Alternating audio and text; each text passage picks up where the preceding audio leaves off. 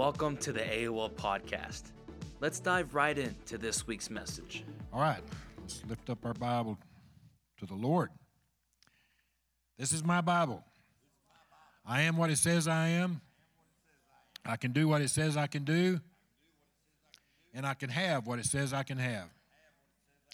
I am about to be taught from the incorruptible, uh, everlasting, I'd cheat, the incorruptible, everlasting seed of the Word of God, and I will never be the same again. I'll never be the same again. Thank you, Lord. And who is who are we talking about tonight? Who is the main thing? Jesus. You got a pen in your hand? Everybody? Write write this down on your page after that, the main thing. Uh, write uh, Psalm 34 3. I just want to read this to you. You don't have to look right now, but I'll read it to you. It's short verse. Uh, Psalm 34 3. It says, Oh, magnify the Lord with me, and let us exalt his name together. I just want to say before I start out tonight, you know, I appreciate and I thank you all for coming and showing up on Wednesday nights. It's a it's a blessing uh, to me to uh, see it. It's I know it's a blessing to the pastor and anybody else that sits up here in this pulpit or anytime we get together and someone teaches or preaches out of this out of this place right here. But I thank you for coming and I thank you for honoring God and. Uh, and being a part of, of uh, his presence tonight. So, you know, you honor him with your, you honor him by showing up and listening to the word of God. Uh, the Bible says, Jesus, or God himself said this in the word. He says, if you honor me, I will surely honor you. And um, he says that in Psalm 91 two or three times. But I just want to say thank you for being here because it takes a lot of time to put lessons together, to put a message together like our pastor does uh, Sunday after Sunday. And uh, when you come and, uh, you know, you're honoring God, but you're also honoring the man that has listened to God and, and spoken. And you honor me by being here. You honor the Word of God. And it's just a, it's a thing of honor. And I thank you for taking the time in the middle of the week to come and be a part of what's God's plan for our lives. And, and you honor God by doing that. So thank you for being here. And thank you for being faithful to come. And uh, I, pl- I promise you by the by the time summer gets here, I say I promise you, I'm going to sure hope to get through, but by the time summer gets here, hopefully we can get through all 22 chapters of the book of Revelation. And we're getting real close. We're, I mean, we're getting real close to the halfway point. I'll put it that way. Okay, let's start. Let's go to the recap. The recap in lesson nine, which we talked about last time, we, we finished chapter, in, in lesson number nine, we finished chapter six, where the fifth and sixth seals were opened. We saw the martyrs under the golden altar in heaven crying out for vengeance in the great earthquake quake with cosmic disturbances, causing men of all distinctions to try and hide from the wrath of God. Remember, they had to hide in the, go into their caves and dens. And as we anticipated the opening of the seventh seal, chapter 7, instead becomes a pause or interlude, a parenthetical, a break, or a change of pace to present to us more detailed and explanatory information. In this interlude moment, we are presented with judgment being restrained by the four angels until the 144,000 servants or witnesses from the 12 tribes of Israel are sealed for duty. And after this, we see the great multitude with white robes standing before the throne, and the Lamb and the Lamb stand before the throne and the throne of God and the Lamb, worshiping them. Now we move to chapters 8 and 9, where we will see more parenthetical passages. We'll, I'll highlight those as we go, but we'll see a, a couple. So let's, let's read the word, Revelation 8, starting in verse 1. Seventh seal, the prelude to the seven trumpets. So when he opened, when he, talking about Jesus, opened the seventh seal, there was silence in heaven for about a half an hour. And I saw the seven angels who stand before God, and to them were given seven trumpets. Then another angel, having a golden censer, came and stood at the altar. He was given much incense that he should offer it with prayer with the prayers of all the saints upon the golden altar which we have we, which was before the throne and the smoke of the incense with, with the prayers of the saints ascended before god from the angel's hand then the angel took the censer filled it with fire from the altar and threw it to the earth and there were noises thunderings lightnings and an earthquake so the seven angels who had the seven trumpets prepared themselves to sound verse 7 the first trumpet the first angel sounded, and hail and fire followed, mingled with blood, and they were thrown to the earth. And a third of the trees were burned up, and all green grass was burned up. Verse 8 Then the second angel sounded, and something like a great mountain burning with fire was thrown into the sea, and a third of the sea became blood, and a third of the living creatures in the sea died, and a third of the ships were destroyed. Verse 10 Then the third angel sounded, and a great uh, star fell from heaven, burning like a torch, and it fell on a third of the rivers and on the springs of water. The name of the star is Wormwood. A third of the waters became wormwood, and many men died from the water because it was made bitter. Then the fourth angel sounded, and a third of the sun was struck, and a third of the moon, and a third of the stars, so that a third of them were darkened, and a third of the day did not shine, and likewise the night. And look, and I looked and heard an angel, and I heard an angel flying through the midst of heaven, saying with a loud voice, Woe, woe, woe to the inhabitants of the earth, because the remaining blast of the trumpet of the three angels who are about to sound. 30 minutes of silence in heaven. Think about that. 30 minutes of silence in heaven. So let me give you the the uh, let's get this this part of it out of the way. I had revelation about this. I studied many things about this 30 minutes of silence. You got to think about heaven it's a loud place, right? There's worship going on. Just like I said a while ago, there was lightnings, thunders, and voices going on. There's the worship of the angels. There's the there's music going on. There's the three there, there's four creatures around the throne singing holy, holy, holy. We'll get to that in a little bit more here in just a minute. But it's a loud place. But then you have 30 minutes of silence. Think about this. That just proves one thing 30 minutes of silence that men get to heaven at least 30 minutes before women do. That's a bad preacher joke. Anyway, you get that? I get that all the time, so that's okay. Do you agree with that? Anybody agree with that? Anyway, Richard? Think that's right? All right. That's, hey, I told you you'd come for a great revelation tonight, right? no, I'm just sorry. I had to say that because I, have heard that several times, but I thought, man, I've been waiting for this moment for a long time. It proves that men make it to heaven at least 30 minutes before women. All right. Anyway, let's move on. Let's move on. Better get out of that as fast as I can. What will be the signal that marks the beginning of the Great Tribulation? Will it, will it sound like a bomb exploding or a war breaking out? No. Silence. 30 minutes of ominous silence. As the seventh seal is broken, the scroll is now open and horrific judgments are being revealed. In that stillness before the storm, the fullness of God's wrath will pour out on the earth. It will be the beginning of the end of the earth. That silence. Here's another one. That silence right before it's like, you know, it, it's the stillness before the storm. In Texas or in the South, they would probably say, well, if something silent like that, something big's fixing to happen right? That's what they'd say in Texas. That's what you say. I'm just saying the fixing part. Cindy uses fixing all the time. Something's fixing to happen. Right? As the seventh seal is broken or opened, a silence will descend on heaven's scene for a half hour. The Lord Jesus Christ, in his glory as the judge of all the earth, still in command, now directs all the action from heaven. This is a very solemn scene. The Lord Jesus Christ orders a halt on all fronts heaven, hell, and earth. Nothing can move without his permission. He has already ordered the cessation of natural forces on the earth when he ordered the sealing and saving of the 144,000 of Israel, resulting in the salvation of the multitude of Jews and Gentiles. Now, for a brief moment, there is a heavenly hush. Remember that? The four angels, he told them to hold back the, the winds and let them blow until the 144,000 are sealed. That was in the last uh, lesson. Why is there this strange silence? God's patience is not exalted. When the, exhausted. When the, when the sixth seal was opened and nature responded with a mighty convulsion, brave men weakened for a moment. Christ gave them an opportunity to repent.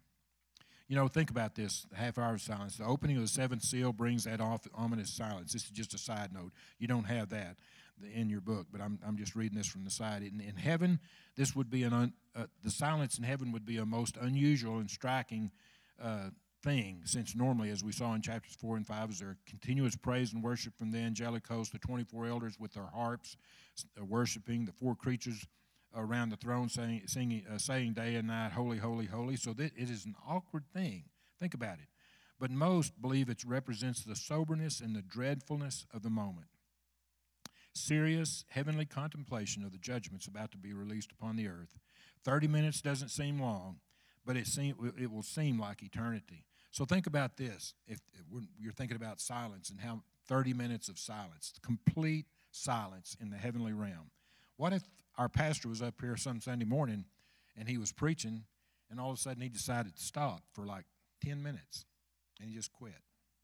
That'd be a kind of an uncomfortable, uh, awkward moment, right? Well, that's kind of what it, I mean, that's kind of what you think about. You know, 10 minutes doesn't seem like long until you're on a, on a roll and you're preaching and all of a sudden you stop and you don't say anything for 10 minutes. I don't think pastor could do that, but I mean that but anyway, just think about that. It would be it would be that would be like uh, what that would be like. You know, we studied in last when we talked about uh, in in chapter 6 17 the, the scripture for the great day of his wrath has come and who is able to stand that's what we're talking what we're talking about this is the great moment of his wrath and who is able to stand it's a it's a very serious moment but like the Pharaoh of Moses' story, we'll resume back in the, in the work, uh, story, who, when the heat was taken off, let his willful heart return to its original intention. Many men will go back to their blasphemous conduct in the calm. They probably will even rebuke themselves for showing a yellow streak. They will say, well, it was only nature reacting. It, was, it wasn't God, after all. Everything can be explained by natural causes. Can you remember the saying we had several years ago, a couple of years ago? Just trust the science, right? Trust the science. I never, you'll never forget that from the from that little episode. But that's what men will be like. They, are going to say there's a there's got to be an explanation for all this this huge earthquake and all the things that are happening. So you know, science scientists will figure it out. They'll they'll understand that. Trust the science. That's what they say. So this is the lull before the storm. God steps from God's steps from mercy to judgment are always slow, reluctant, and measured. He is reluctant to judge, for he is slow to anger. Judgment is his strange work.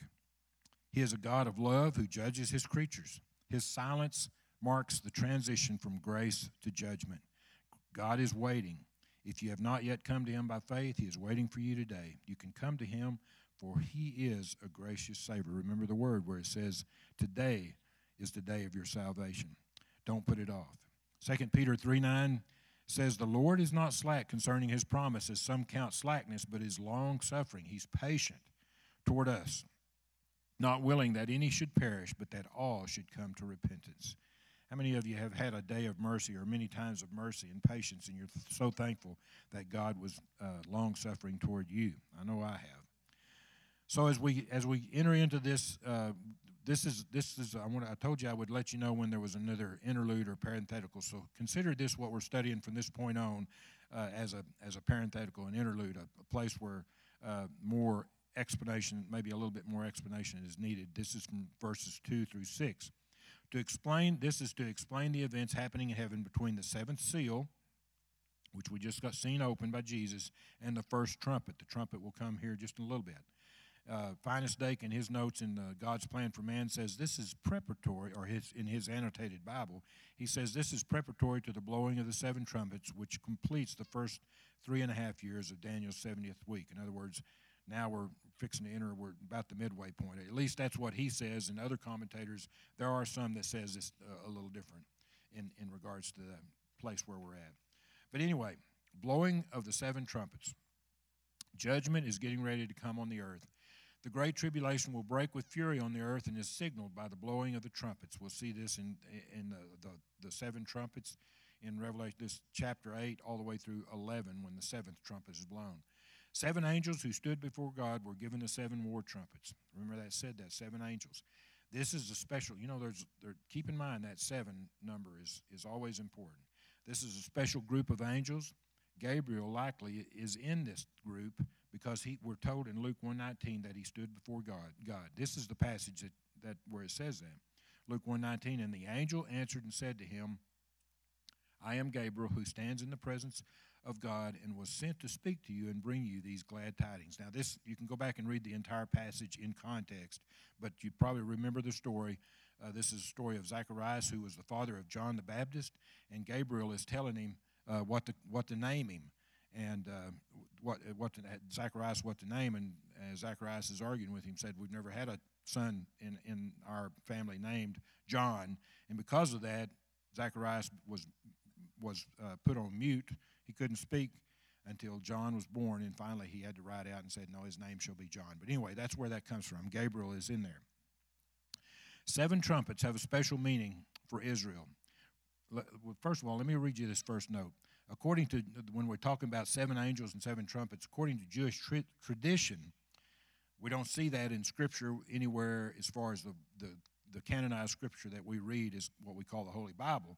But in tr- Jewish tradition, in some of their writings, there are seven archangels that stand before God. Now, Gabriel and Michael are, we know Gabriel and Michael both. We've heard of them. We've seen Gabriel, we've seen him in Daniel, uh, the book of Daniel. We see him in the book of um, here in Luke. And we've seen also uh, Michael mentioned in the, in the Old Testament also. But uh, Daniel and, I mean, Gabriel and Michael are two that are mentioned in the Bible, and there are others listed in extra biblical writings, such as the Talmud. Uh, but anyway, uh, you know, you've heard of the angel Raphael or maybe the angel Uriel. Those are two more of them. That these are the seven angels that stand. So I, you know, based on that, it's not bib, it's not hard and fast in the Bible, but it is in Jewish tradition. That's what they say. Seven angels uh, stand in the presence of God. Seven trumpets have a special meaning, meaning for Israel, particularly when you recall how God led them on the wilderness march.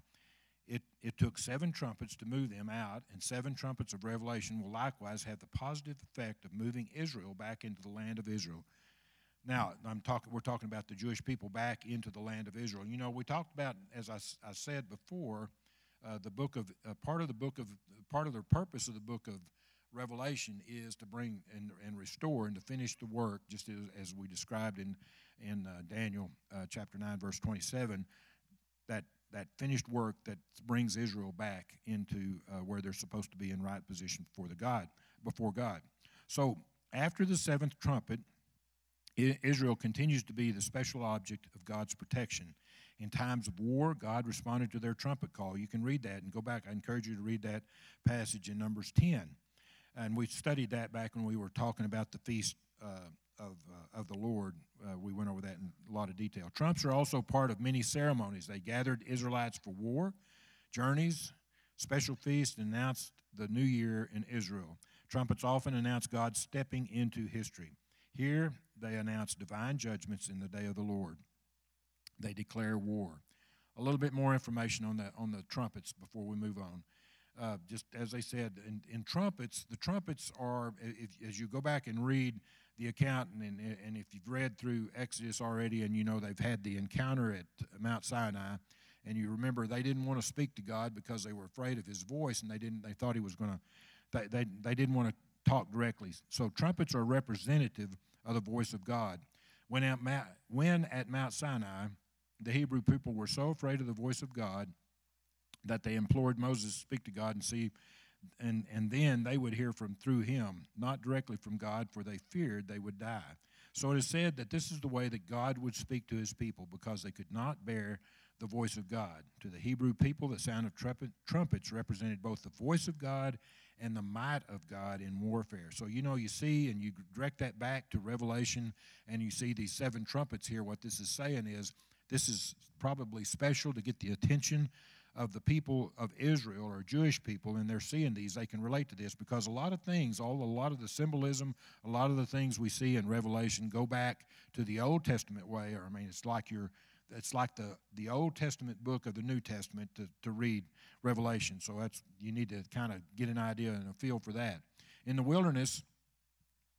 God had the Israelites make trumpets of silver to, assemb- to signal assembly of the people or the movement of the people, also to sound the alarm or signal battle news, as in the march around Jericho. You remember that uh, story. These seven trumpets will sound as God's battle alarm during the great uh, tribulation as these judgments are ex- executed. And when you go back and look in uh, interlinear, which kind of explains the Greek and the Hebrew of a, of a passage, that, uh, that word for trumpet is actually means a war trumpet that boldly announces God's victory.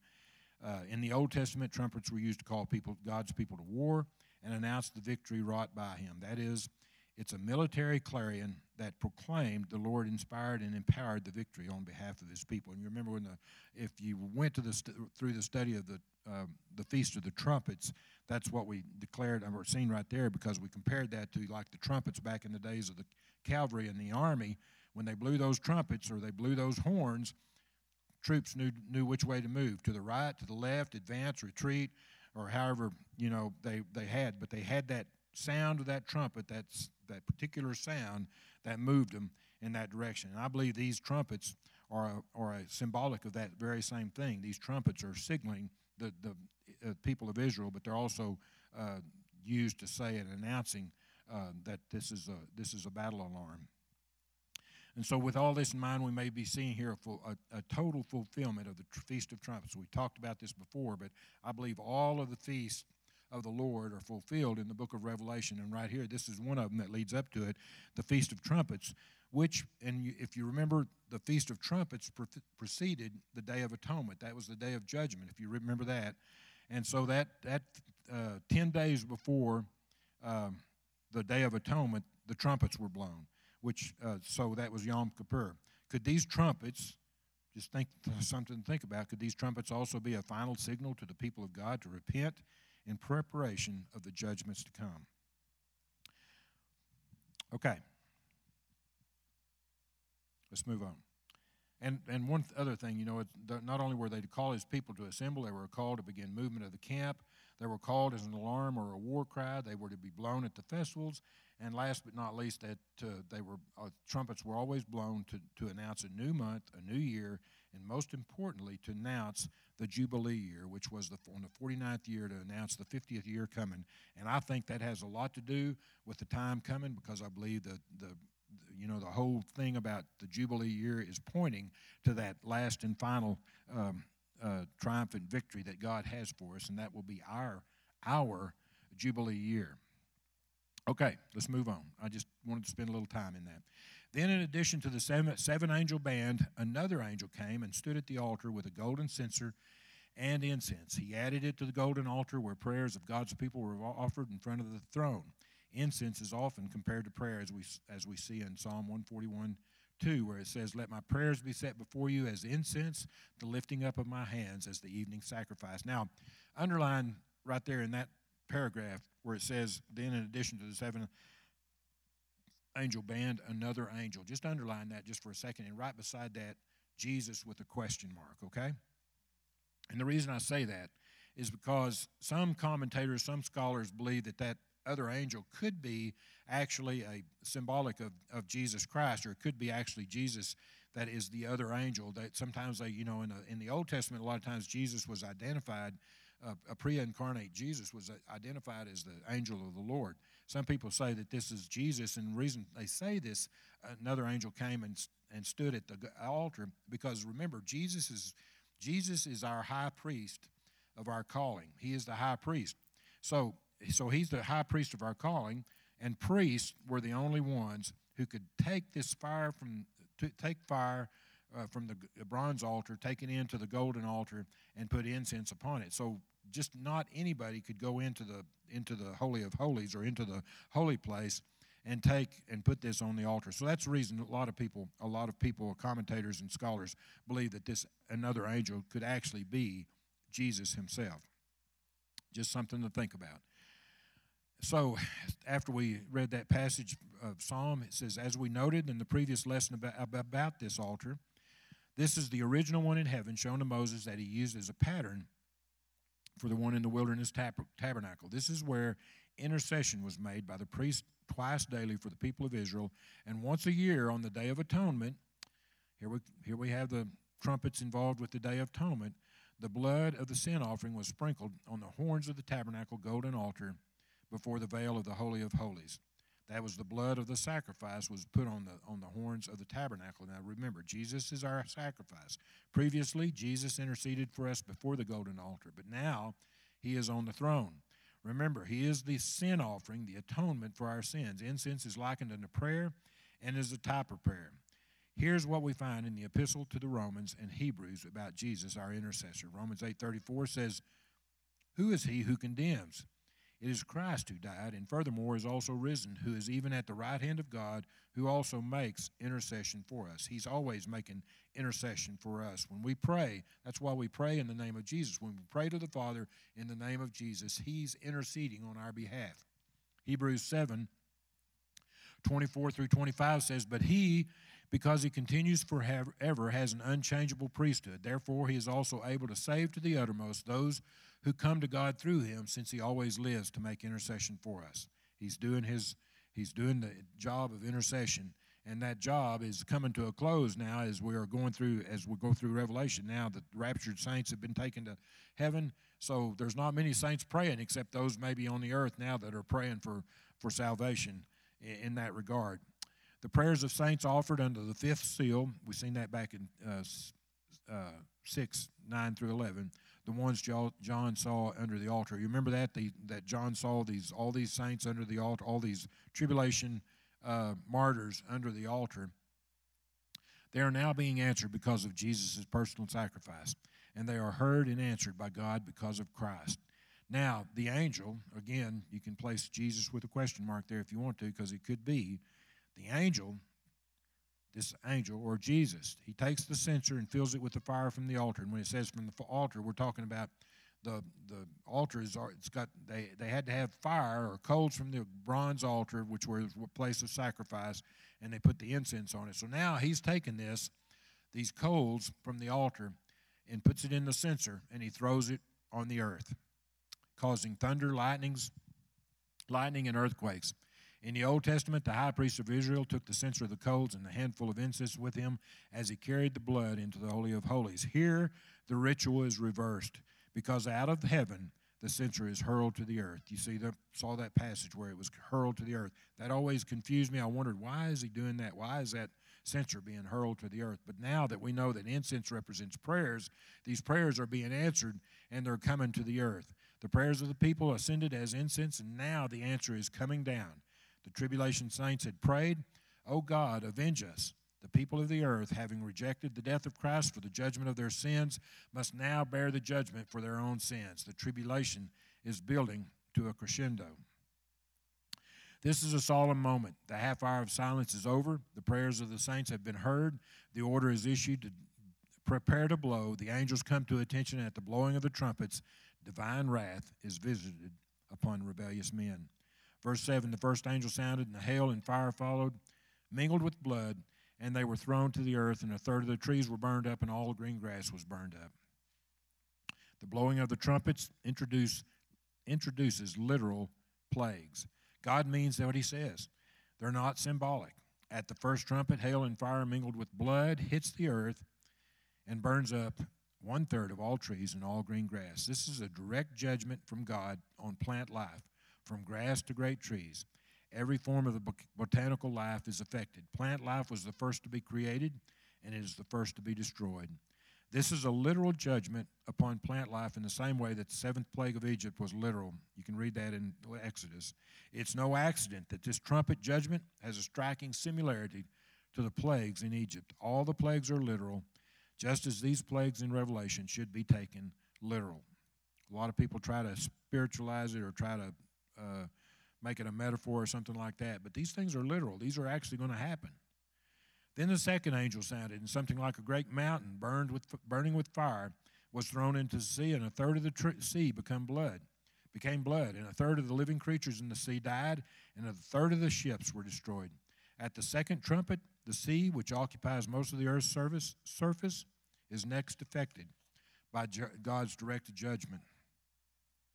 A mass, as if it were a great mountain, uh, falls into the sea. One third becomes literal blood, and one third of all living creatures in the sea die. Also, one third of the ships of all nations are destroyed.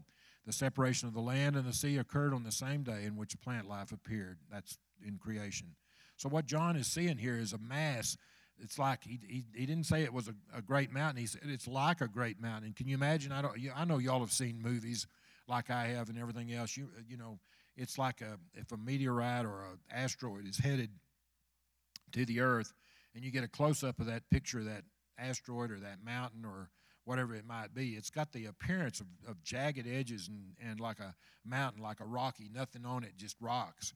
And so what John was seeing is probably something he said like a great mountain. So he thought, this is huge, it's burning, and it fell into the sea. It falls into the sea. And that's what he saw. You, you know, unless you were there and, and using, seeing through John's eyes, you'd probably may even have a stranger description. And then the third angel sounded, and the great star fell from heaven, burning like a torch, and it fell on a third of the rivers and on the springs of waters. And the name of the star is Wormwood. A third of the waters become worm, became wormwood, and many men died from the water because it was made bitter. The third trumpet unleash, unleashes a great star, burning as it falls out of heaven and hits the earth. This star is literal and is probably a meteor uh, containing a poison that contaminates one third of the earth's fresh water supply. The star's name is wormwood, suggesting it's a judgment on man for idolatry and, just, and injustice. Calamity and sorrow are the natural compensations coming on a man because of his sin. Now, if you look up, I put on there the, the Greek word for, for what wormwood is. It's apsinthos, a bitter plant known as wormwood, what is intensely bitter, bringing on very, bringing on very sad results. Uh, used only, this is the only place it's used in the Bible is in Revelation 8, 8 11. So wormwood or this if you look up i looked it up just you know just to see a little bit more information about that but if you look up this absinthe which actually grows in eastern europe and that part of the world it's it's um, it's actually a very powerful drug and and they used it mixed with honey and vodka or some other alcoholic beverage as a it, you know it was it had uh, it had I guess calming effects. I mean, other it was bitter, but it also took you. In other words, like um, I'm thinking of medicine that they give ADHD kids or whatever like that, where they you know their kids like that are hyper and you know bouncing off the walls and everything. This was a drug that they probably would have given that person to calm them down, to bring them down to a low. In other words, it kind of depresses instead of impresses and so it's it's a downer instead of an upper type deal. But anyway, it's just something to think about. You know, as we're talking about this wormwood, this this whole thing when we're talking about it, it contaminates one earth one third of the earth's fresh water supply is bitter. And it's a terrible thing to think about. Every you, you couldn't drink anything without having that bitter taste. So it's bringing on very sad results. So a lot of that can be considered as symbolic and thinking about what wormwood does. But it's very uh, it's another thing. It says right there, it's a it's a burning, it's a great star. And in the Greek on that, what that means is that it's great is mega, and it says mega megas aster, and aster is the root word for the word that we get asteroid. So I, I'm I'm supposing here that this great star is probably a asteroid, or it could be a comet or something like that, because it says it's burning like a torch. You know, when you see a comet, it's got a long tail burning like a torch out there. So it could be either one. It could be a great asteroid, it could be a great uh, comet that hits the Earth at that time.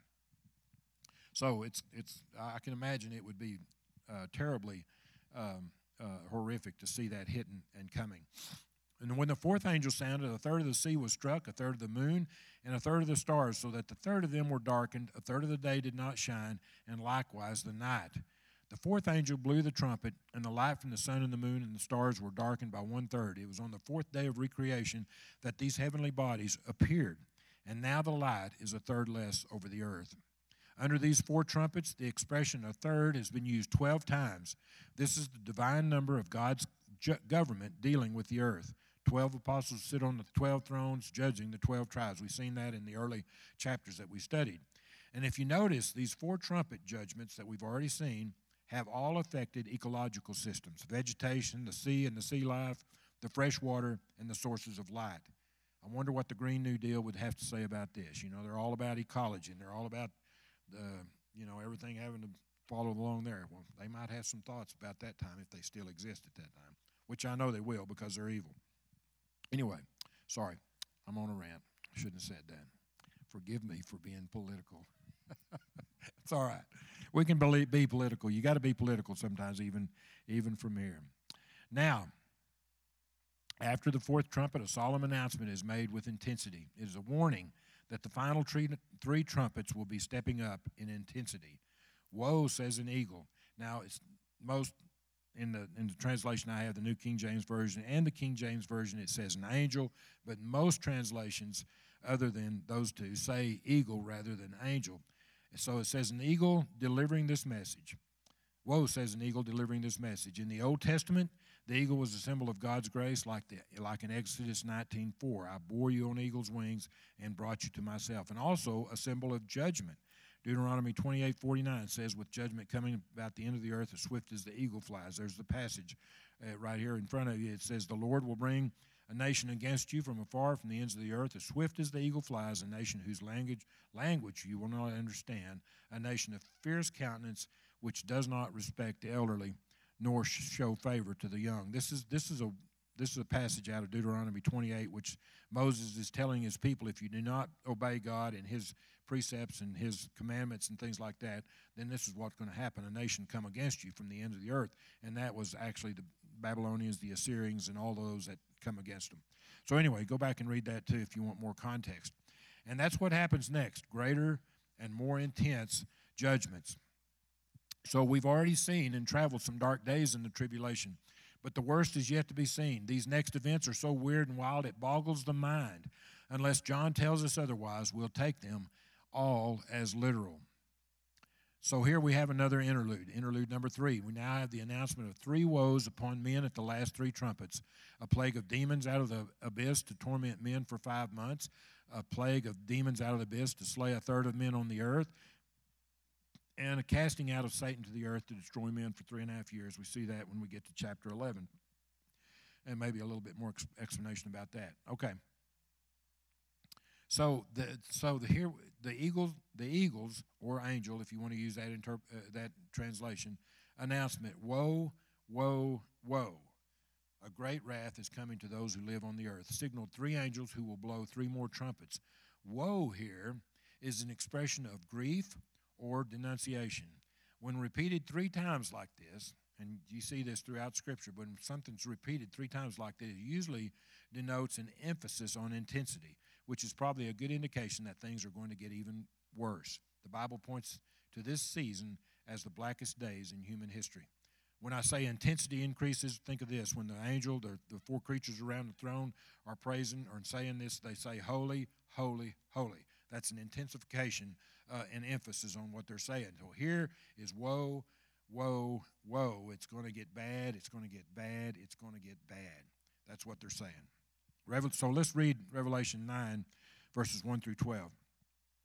Then the angel, the fifth angel, sounded, and I saw a star falling from heaven to the earth. To him was given the key to the bottomless pit, and he opened the bottomless pit, and smoke arose out of the pit like the smoke of a great furnace.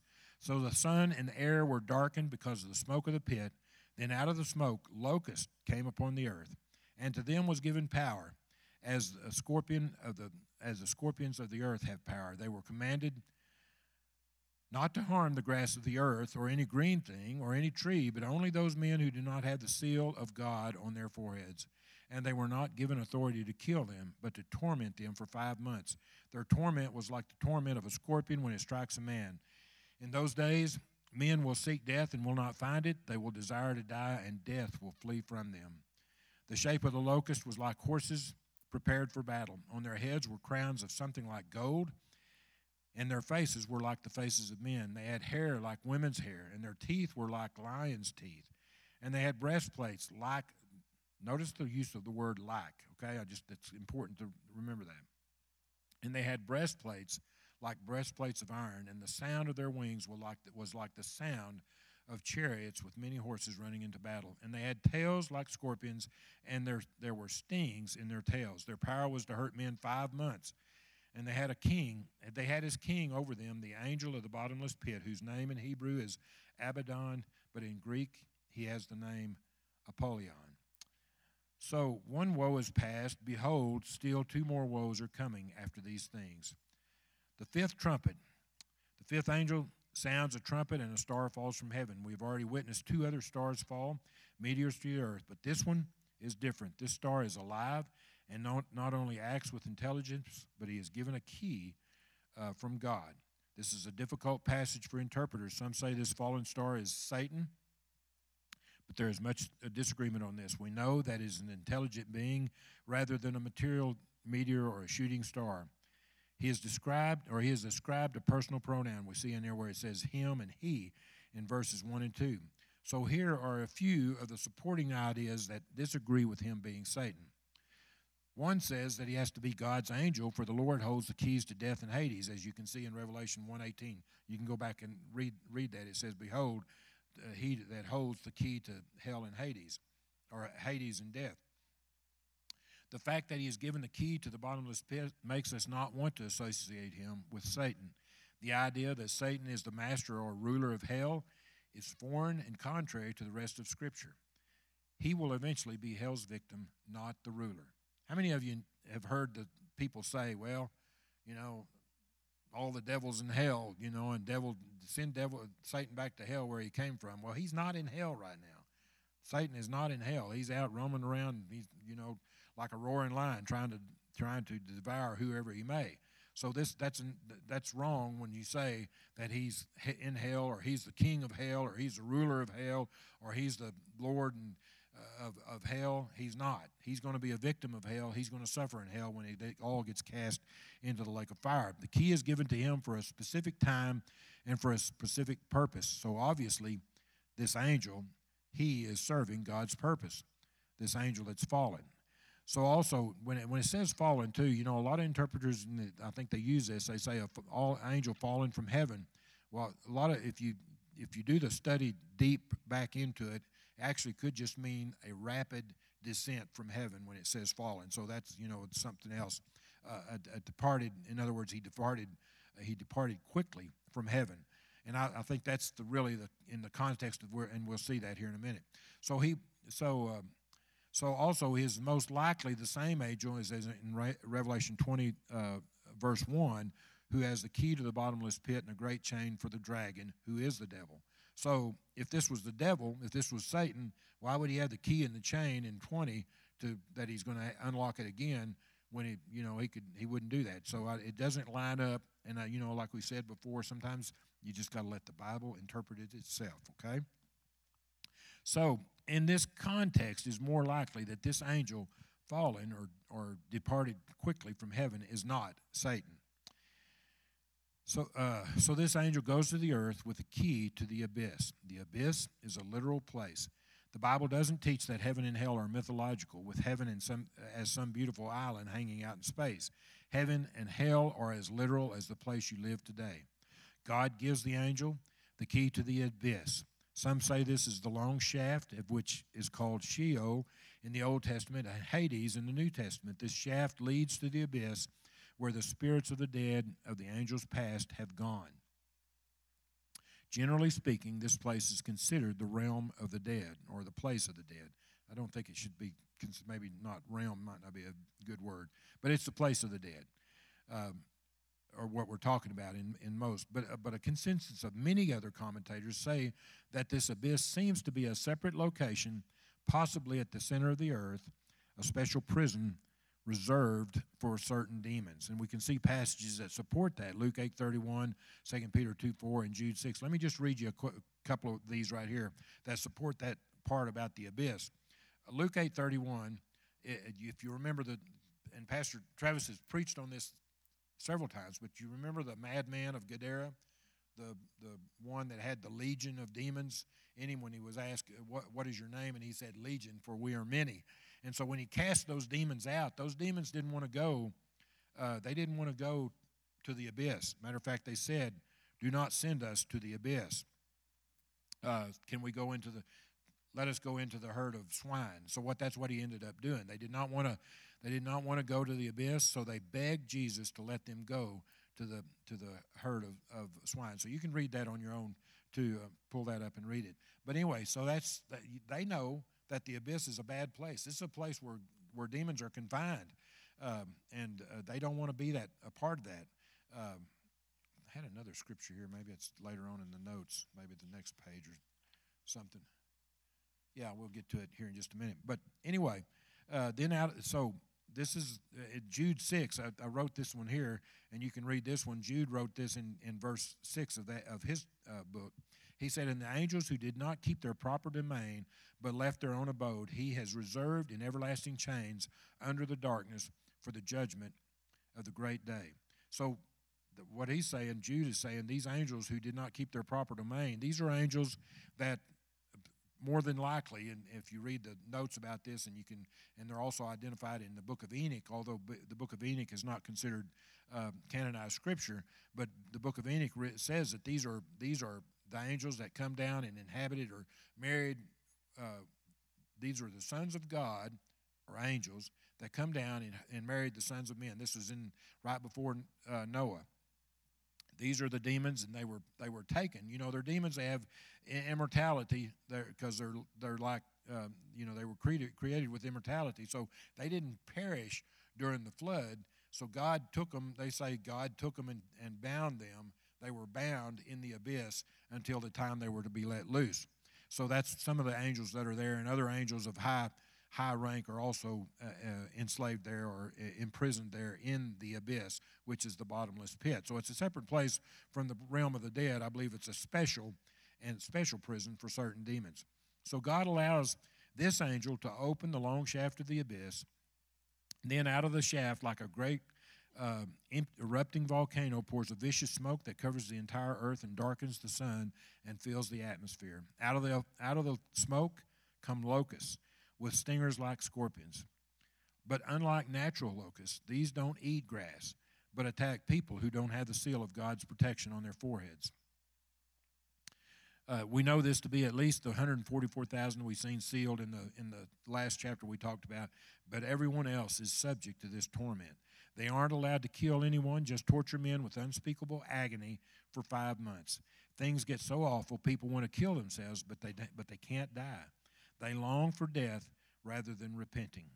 Isn't that the hardness of man's heart? And that's, you know, that goes back to that strong delusion. We'll see that raised up again several times. But these locusts have unusual characteristics. They have human faces, antenna like the, like the glory of girls' hair. Their bodies look like war horses with iron breastplates, and on their heads are golden crowns, or looks like golden crowns. Just the sound of their activity is terrifying, like the sound of a battle. So that's where he uses, that's what I said, pay attention to how many times he uses like. You know, he's trying to compare something that he's never seen before, these locusts that are coming out of the pit, out of the abyss, the bottomless pit, and he's seeing these things for the first time and he's trying to describe them. And so, you know, a lot of people say, you know, maybe this is what he's seeing right here because he's seeing something that he's never seen before. Have you ever seen what it looks like a, a, an Apache attack helicopter when it's just coming right at your forefront and you look at it? It looks like a big bug or something like that. I mean, it's got, and you know, it's got like eyes like a man or something like that. The the propellers are spinning around. That could be like the woman's hair or something like that. Maybe he's seeing something like that. Maybe that's what these are. I don't know. This, you know, that that might be taken a little bit. That may be. Uh, uh, spiritualizing it a little bit too much or, or trying to normalize it a little bit too much. But anyway, we don't know what John saw, but he's seen something different. These are not normal locusts. Let it, yet, in all this weirdness, this plague of locusts are as little literal as the plague of locusts in e- Egypt. A working knowledge of the Old Testament is essential to understanding Revelation. In other words, they're a, they're a bad animal, they're a bad critter. Such locusts or similar creatures were also mentioned by the prophet Joel as having lion's teeth. You can read that in Joel 1 6. And also, uh, pictured in Joshua as hornets. You know, when he said, I'm going to send the hornet before you to move out the people in, in the promised land. Locusts have always been depicted as agent of God's judgment. Matter of fact, let me just read Joel 1, 1 through uh, 1, verse 4.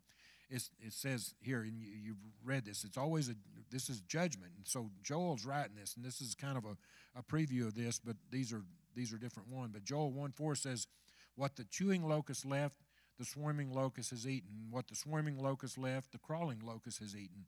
And what the crawling locust left, the consuming locust has eaten. So here we're talking about locusts that do nothing but devastation, total destruction, total uh, devastation, total judgment where they laid waste the land. So we're talking about a locust that's this is a different locust that will not harm vegetation or trees or green things, but it's going to harm men.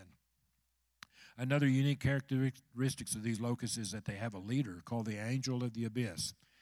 Uh, like one of the devil's chief henchmen, this, this king's name is Apollyon, uh, literally the destroyer. That's what that means, the destroyer. What did Jesus say in John 10 10? He says, I have come to give, the thief comes to kill, to steal, and to destroy. So that's what he's saying. You know, the thief or his minions or his, his, uh, his uh, angels of destruction, that's what they are. They're destroyers.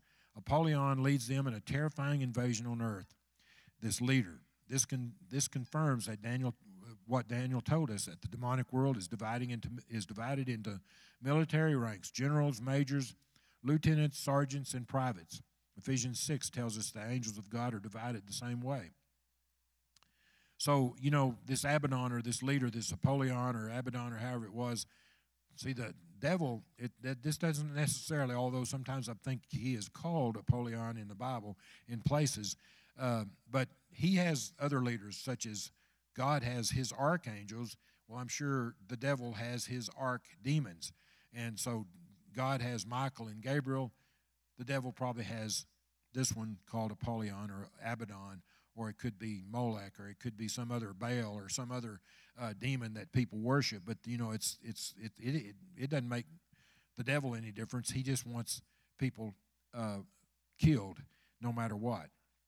So this locust warfare lasts the first five months. And of course, they're not dying in this deal. You've only seen this. They're only tormented where they couldn't die. The next two trumpets warn that worse things will follow. Now let's read uh, the passage from chapter 9, verses 13 through 21. This is the sixth trumpet, the angels from the Euphrates. When the sixth angel sounded, and I heard a voice uh, from the four horns of the golden altar, which is before God, saying to the sixth angel who had the trumpet, Release the four angels who are bound at the great river Euphrates. So the four angels who had been prepared for the hour and the day and the month and the year, a specific time, were released to kill a third of mankind. Now, the number of the army of the horsemen was 200 million. I heard the number of them. And thus I saw the horses in the vision. Those who sat on them had breastplates of fiery red, fiery red, hyacinth blue, and sulfur yellow. And the heads of the horses were like the heads of lions. And out of their mouths came fire and smoke and brimstone. And by these three plagues, a third of mankind was killed by the fire and the smoke and the brimstone which came out of their mouths. For their power is in their mouth and in their tails. For their tails are like serpents, having heads, and with them they do harm. But the rest of mankind who were not killed by these plagues did not repent of the works of their hands, that they should not worship demons and idols of gold, silver, brass, stone, and wood, which can neither see nor hear nor walk. And they did not repent of their murders, or their sorceries, or their sexual immorality, or their thefts. So when the sixth angel blew the trumpet, a command came from Jesus Christ himself. That's why it says, you know, a voice came from the from the uh, uh, the golden altar, released the four angels. We think that is Jesus Christ at the at the golden altar speaking from the golden altar, uh, the horns of the golden altar, which is symbolic of power in heaven, and to loosen the four angels found bound at the river Euphrates. They must be fallen evil angels, since no good angels are bound. Sometime in the past eternity, they were bound away from the others because of the enormity of their crime. Why were they bound here at the Euphrates River?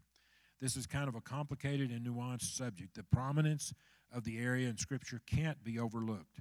The Garden of Eden was somewhere in this region. Matter of fact, it was, I believe, it was the river to the east was was the Euphrates. You know, four rivers came through the Garden of Eden. The sin of man began here.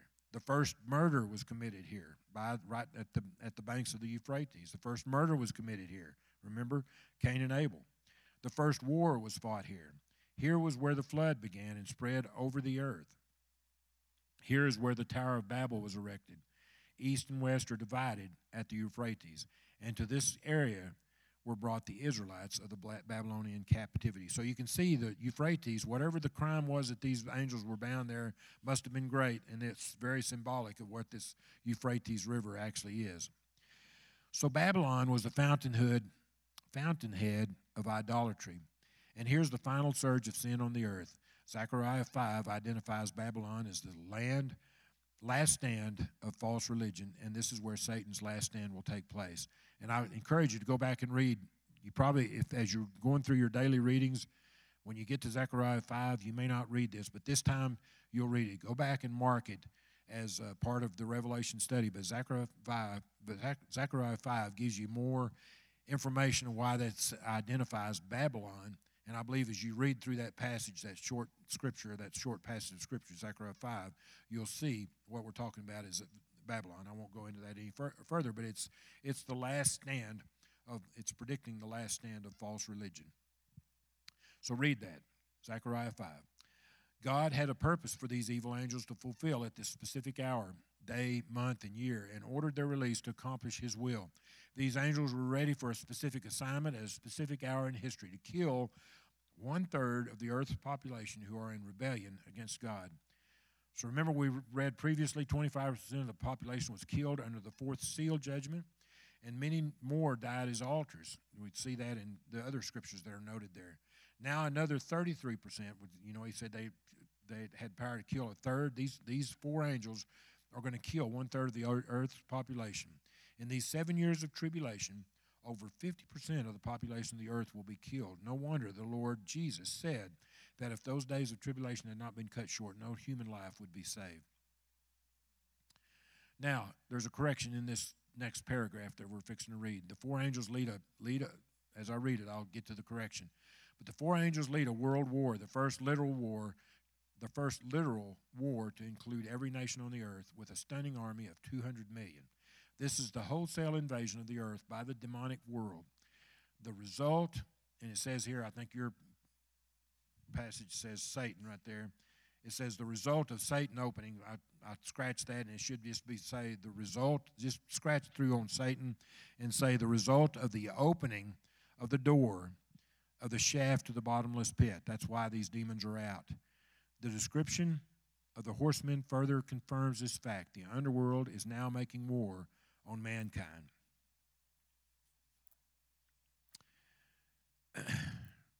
and the reason I say we take Satan out of that because you don't put the old saying goes, you don't put the fox in charge of the hen house, right? Why would you put Satan in charge of the demonic entities? Why would you put Satan in charge of the abyss? I don't believe that that falls into the context of what we're saying. Although a lot of trusted uh, scholars say that they think that was Satan, but I think what we've seen on here that it's not. You wouldn't put the fox in charge of the hen house, right? So just keep that in mind. These creatures from the underworld are frightening and bizarre. The horsemen are striking in their brilliant and toxic colors fiery red, bright blue, and light yellow. The normal horse is an animal of war, but these are enhanced. Their heads were like lions, and out of their mouths came fire, smoke, and brimstone. These unnatural horses are able to kill with their mouths, and instead of horses, hair for, fire, uh, for tails, they have serpents which bite and kill mankind. So I had a question I just wrote myself here. Could John actually be describing a military vehicle with awesome firepower? You know, you, you think about those things, you know, we have, a military has awesome firepower, and you know, when you think of the fire and brimstone and, and um, uh, that going out of their mouth, they, he could be seeing things happen like that. I think of, you know, and of course, uh, they didn't have this technology identified back then, or most of these scholars didn't have it either. But you know, they're now developing robots for the army. These animal robots. You've seen the dogs that they've had. Uh, you've probably seen them on TikTok or something. But you know, why couldn't they develop all of a sudden some kind of an animal like a horse or something like that that looks that's a that's a military instrument, and they have, you know, I mean, really, when you see these these science uh, fiction things on TV, a lot of these things could actually come to pass because knowledge is increasing day by day, and these things could happen. And I'm not saying that they will, but I'm saying with John's eyes, seeing these are these are the the eyes of a man that lived in the century 100. Now he's 2,000 years. He's seeing things that are going to happen 2,000 years or more later. No, no, you know this. We don't know exactly what he was saying, but anyway, we know this: hellish forces are at work. So if the population of the world were 3 billion at this time, or at this time that we're talking about, more than a billion would be killed, a third of mankind, like it says in verse 15. I did a little quick study. You know, now, Uh, as of the census of the world, or the estimate of the world's population, it's like 8 point, I think it's 8 and a quarter billion in the world right now. So if you took that and we, like what we talked before, if we are very liberal and we say 20 to 25 percent, we hope there's more, we're raptured, that brings it down to approximately 6 billion people left going into the tribulation. So as 6 billion are going in there, we already seen where 25 percent were destroyed early on. So that brings it down to 4.5 million. And so if a third of those are destroyed, that could bring it down to 3, 3 billion. Uh, so we could see here that that number could be very close. 3 billion at that time, more than a billion, could be killed if they're going to kill a third of That's a lot of people Has there ever been anything? There's never been anything that kind of devastation on the earth. Yet, ironically, the people left alive to stop worshiping demons who are responsible for their uh, their misery under the. Yet, ironically, the people left alive refused to stop worshiping demons who are responsible for their misery under the sixth trumpet judgment. These unresponsive, unrepentant, hard hearted people will continue in their mortal sins murders, sorceries, immorality, and stealing. Murders, which is a violence or has no regard for life. Do we see that nowadays? We do. I mean, we're even seeing that now. I think we're seeing a precursor into what it's going to be, except it's going to be amplified hundreds of times. Sorcery, which is a comes from the word pharmakia, which means pharmacy or which we put on drugs, implies an uncontrolled drug use, which will contribute to a pervasive, violent drug culture and religion. I would suppose when these times come and people are under seeing all these judgments of God coming along there, they're going to probably take any kind of drug they can to ease the pain, to to uh, dilute their reality of what's going on, so they don't have to face it. But you know, this implies uncontrolled drug use, which will contribute to a pervasive, violent drug culture and religion. Many will turn to drugs when they are stung or bitten by these weird creatures. Although people won't die from their injuries, they'll want to and as a result, they will take drugs to overcome the pain and help them endure. Of course, these drugs also make them susceptible to sin. Drug induced sorcery, witchcraft, and the occult. That's what, what you're going to see an increase of. And then sexual immorality, fornication, including idolatry. Remember, we talked about Mystery Babylon, the, the religion of that. All of that's going to be running rampant during that time because there's going to be no disregard for life, no disregard for the rights of people that's what theft is too. Is no no no regard uh, for the rights or property of others. The Antichrist will use all of these sins to bring mankind into subjection to himself, and they will be easily lured in that day. Aren't you glad you're not going to be there? I don't know about you, but I am. I don't want my loved ones to be there either if I can help it. Yet none of these severe judgments will move the remaining unbelievers as a whole to repent the Apostle Paul describes what is happening here are only impacting those who reject the Word of God. And for this reason, God will send them strong delusion, as we talked about before, they, that they should believe the lie, that they all may be condemned who did not believe the truth, but had pleasure in unrighteousness. The moment you reject the gospel and shut your heart to God, you are wide open for the big lie when it comes. This is the reason so many people today fall for everything that comes along, everything and anything. If you're not standing for the Word of God, you're easy prey for any false teaching, cult, or error that puts you in their bullseye. Always pray that God would give you eyes to see and ears to hear what the Spirit of the Lord has to say. Be always on guard so that you don't fall into any of the great delusion that is coming. And that's why you take the opportunity every chance you get to tell the gospel message to someone, the good news to someone uh, that needs to hear it, because you don't want them to go through the tribulation. You don't want them to. You don't want them to even go through part of it. It's going to be terrible. And there's, you know, you only have. It's like I said one time in one study. You only have one life to live, and then there's judgment. Okay, did y'all get anything out of that? It's pretty horrifying when you think about what's going to happen in those trumpet judgments. And so the next time we'll uh, cover chapters 10 and 11. That'll be on February the 14th because we got first Wednesday coming the next time we get together. So it'll be February the 14th, and we'll talk about the mighty angel in the little book and the two witnesses. Okay? All right. Glad y'all are here tonight. Father, we thank you for your word. We thank you for the encouragement of your word that we see that we always have a chance now while we live this life here in the flesh and we live this life before we depart for eternity, that we always have that time to repent to you and to get our life straight, to get our life ready for you, and to, to um, be set in right position before you always. But Father, help us to realize the, the uh, imminence of the time that we live in right now, that there are people out there dying and uh, now that are going to hell, and there will people, many millions and billions, dying after the uh, tribulation starts. So, Father, help us to have that uh, that concern in our hearts, have that uh, desire in our hearts, that fire in our hearts to get out and witness to every soul that we can, so that that number is is diminished as much as possible. We thank you, Lord, that you've given us this calling and this purpose in this life. Help us to fulfill it and do what you've called us to do. Thank you for blessing us with this time. And Father, as we go out and leave this place, Father, I pray that you watch over every person, watch over our pastors while they're gone, that you'll give them a blessing time of refreshing and anointing. And we pray this in Jesus' mighty name. Amen.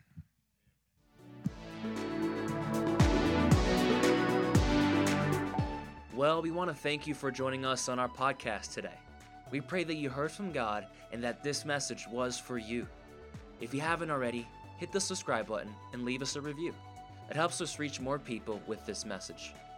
Arena of Life takes pride in connecting to God, to church, and to people, and we want to connect with you. So don't forget to check us out on all social media platforms, to check out our website, arenaoflifechurch.org, and to download the Church Center app and to choose Arena of Life as your church. And a special thanks to those who make a difference by giving generously. You help us change lives and produce weekly content like this that reaches the world. If you're interested in partnering with us, you can give by clicking the link in our bio, through the website arenaoflifechurch.org, or through the Church Center app. May the Lord bless you and keep you, and we'll see you next week.